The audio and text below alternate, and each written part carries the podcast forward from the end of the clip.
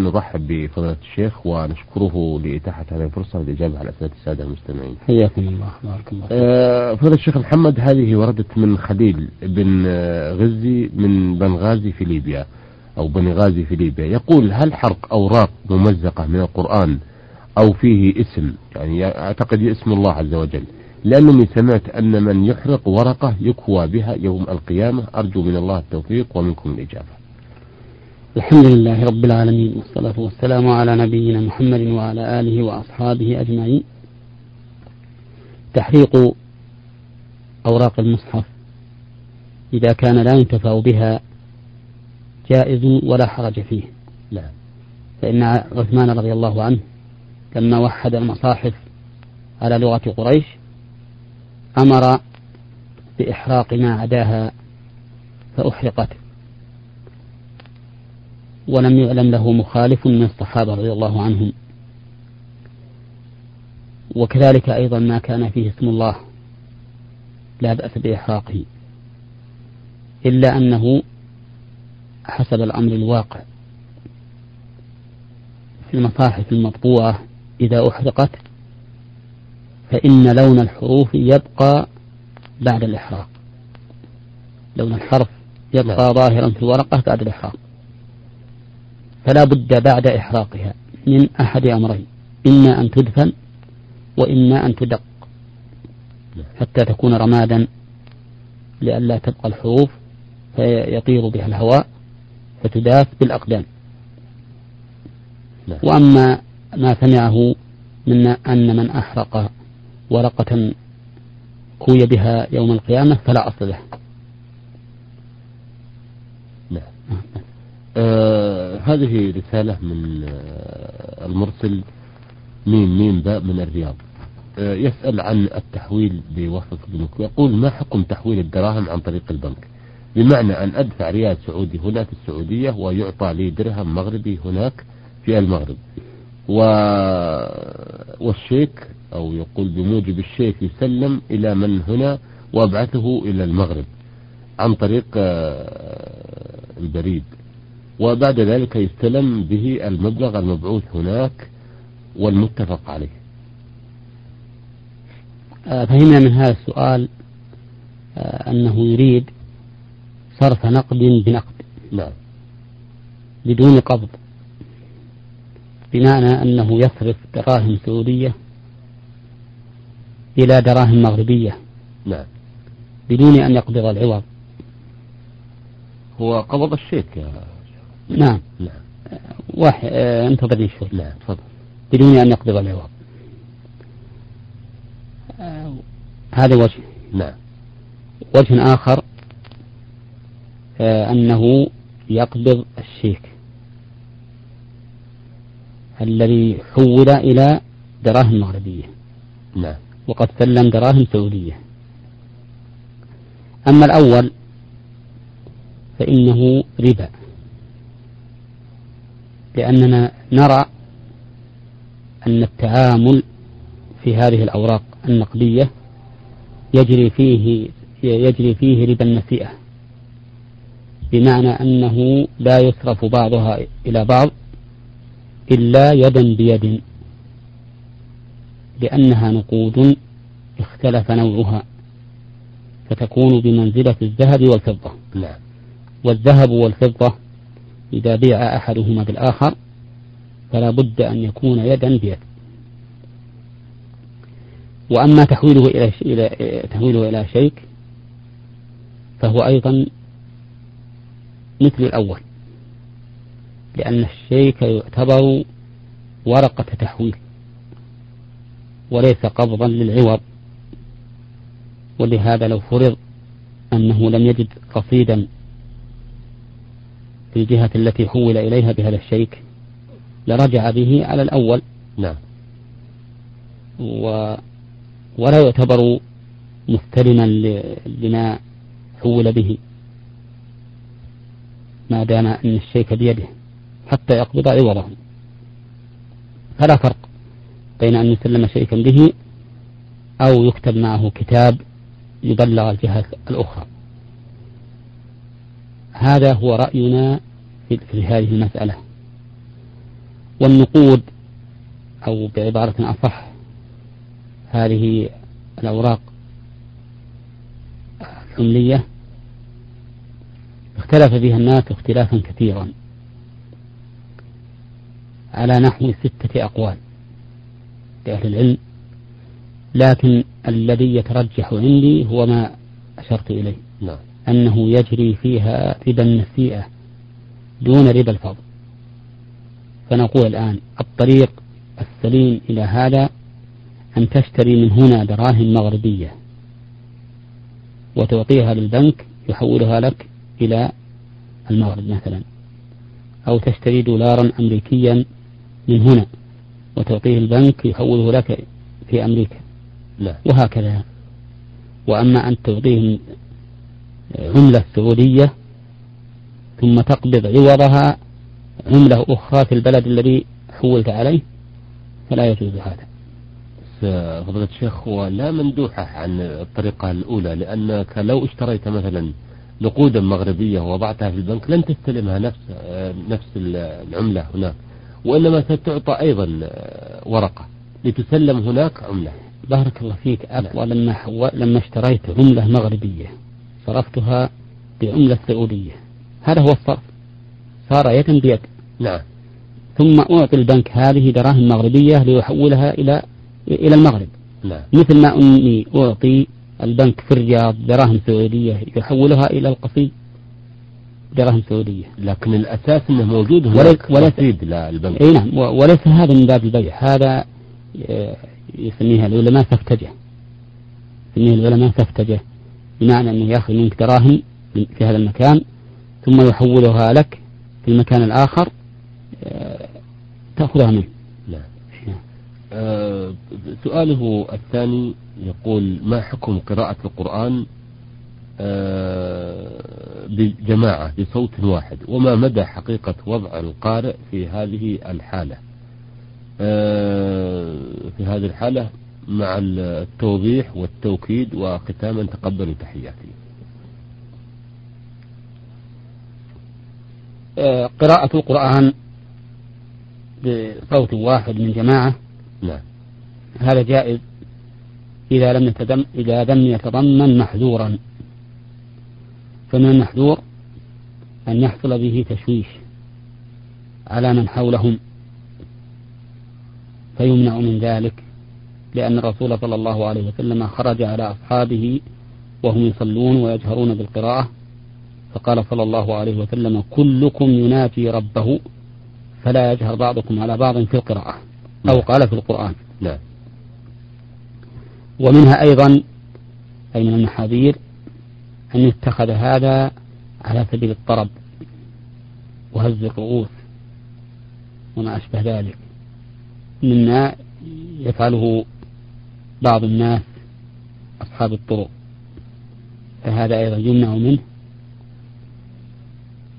ومنها أيضا أن يحصل به إعراض عن تلاوة الإنسان لنفسه بحيث يألفون هذه الطريقة حتى لا يستطيع المرء منهم أن يقرأ القرآن لنفسه. فإن هذا محذورا فإن هذا محذور يجب تجنبه. نعم. فإذا سلم من المحاذير فليس به بأس. وإذا كان الرجل إذا قرأ وحده صار أقرب إلى استحضاره وإلى تدبره كان ذلك أولى من القراءة من سمعه نعم. نعم. آه، أيضا هناك طريقة قريبة من هذه آه، في بعض الأقطار الإسلامية. إذا أذن لصلاة الجمعة أو الأذان الأول لصلاة الجمعة آه، جاء قارئ وجلس في المسجد وأخذ يقرأ القرآن بصوت مرتفع والبقية يستمعون وهناك من يجيز القراءة لكنه لا يقرأ هل هناك توجيه في هذا؟ أي نعم التوجيه في هذا أنه لا ينبغي هذا العمل لأنه بلا شك يؤذي الناس ويشوش عليهم وكثير من الناس يود أن يتطوع بالصلاة أو بقراءة خاصة لنفسه ثم يشغله هذا الصوت المرتفع ويشوش عليه. نعم فهو داخل في النهي عنه في النهي الذي ثبت به الحديث عن رسول الله صلى الله عليه وسلم. نعم أحسنتم. آه هذه رسالة من آه المرسل من عنيزة عين عين باء. يقول آه ما معنى هذا الحديث؟ وهو قول النبي صلى الله عليه وسلم إذا مات الميت انقطع عمله إلا من ثلاث وذكر منها علم وذكر منها علما ينتفع به. وإذا لم ينتفع به بعد موته هل له أجر ويكون عمله جار أم ينقطع عمله بانقطاع الانتفاع بالعلم؟ أصل العلم إذا لم ينتفع به يكون ضارا لأن العلم سلاح. نعم. إما لك أو عليك. كما قال النبي صلى الله عليه وسلم والقرآن حجة لك أو عليك. فالعلم إذا لم ينتفع به المتعلم ولم ينفع غيره لم يكن لمن علمه أجر. لم يكن لمن علمه أجر. ذلك لأنه لأن أجر المعلم الذي مات فرع عن أجر المتعلم الذي نفع بعلمه. فإذا لم ينفع بعلمه ولم ينتفع به فأين يكون الأجر؟ ولكن السؤال الآن هل يؤذر الميت لأن علمه الذي علمه هذا الإنسان لم ينتفع به الإنسان بل تضرر به؟ نقول لا. الميت لا يؤثر على هذا لأن الميت الذي علم أراد بعلمه نفع الخلق. نعم. فإذا لم ينتفعوا به فليس عليه من وزه شيء. فعلى كل حال الحديث يدل على أنه لا, ي... لا أن... على أن الميت لا يؤجر إلا بعلم ينتفع به من بعده. فأما علم لا ينتفع به من بعده فلا ينتفع به. نعم. كما أن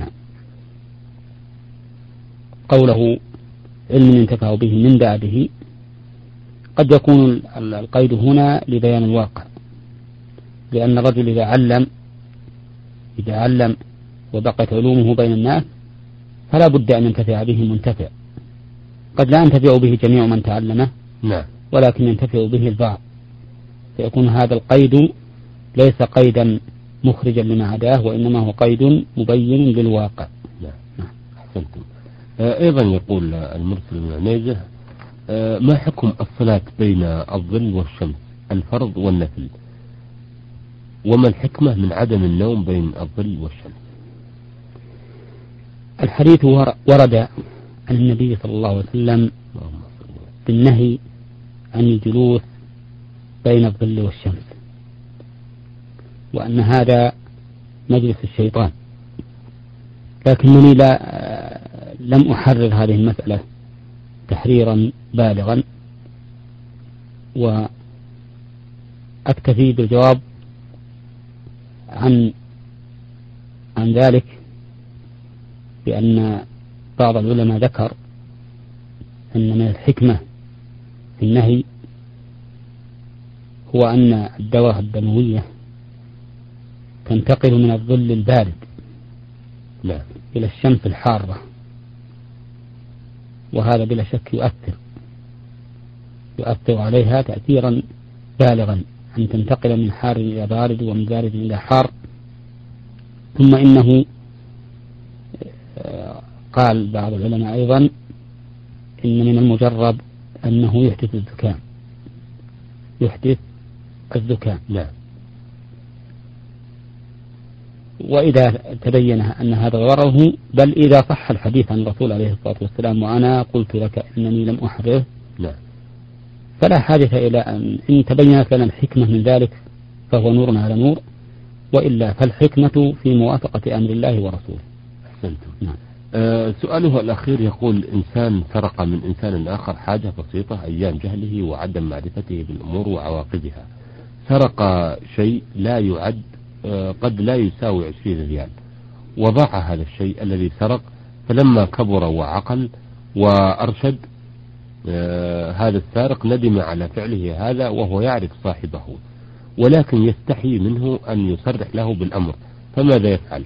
هل يتصدق بقيمتها بعد أن يقومها ويعرف كم تساوي أو ماذا يفعل؟ أفتونا أثابكم الله تعالى. إذا كان يعلم صاحبها فالواجب عليه أن يستحله الواجب عليه أن يستحله بأي طريق. نعم. لأن, لا لأن هذا حق معصوم معين فيجب إيصاله إليه. وأما الحياء فلا ينبغي أن يستحي الإنسان من الحق. فإن الحياء من الحق خور وجبن وضعف في النفس. نعم. فالواجب عليه أن يخبر صاحبه. إن طلب رد ما عوض ما سرق فليعطه أو طلب أن مثله وأمكن أن يوجد له مثل فليشتري له مثله. وليس في ذلك شيء إطلاقا. وأنا سمعت قبل أيام من شخص محترم من شخص محترم آه،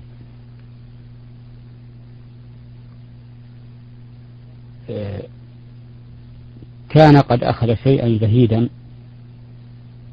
من آخر وقت صباه نعم. فجمع الله بينهما على غير ميعاد فقال له إنني أطلب منك أن تحللني عن شيء أخذ أخذته منك في زمن الصبا وع- وسمى له الذي أخذ. نعم. فضحك صاحبه ضحك وقال هذا شيء أنت مسامح فيه. فلعل صاحبنا هذا يكون مثله. نعم. نعم. أحسنتم. أيها السادة إلى هنا نأتي على نهاية لقائنا هذا الذي عرضنا فيه أسئلة السادة خليل بن غزي من بلاد بن غازي من ليبيا والمستمع من الرياض مين مين باء ويسأل عن قراءة القرآن جماعة.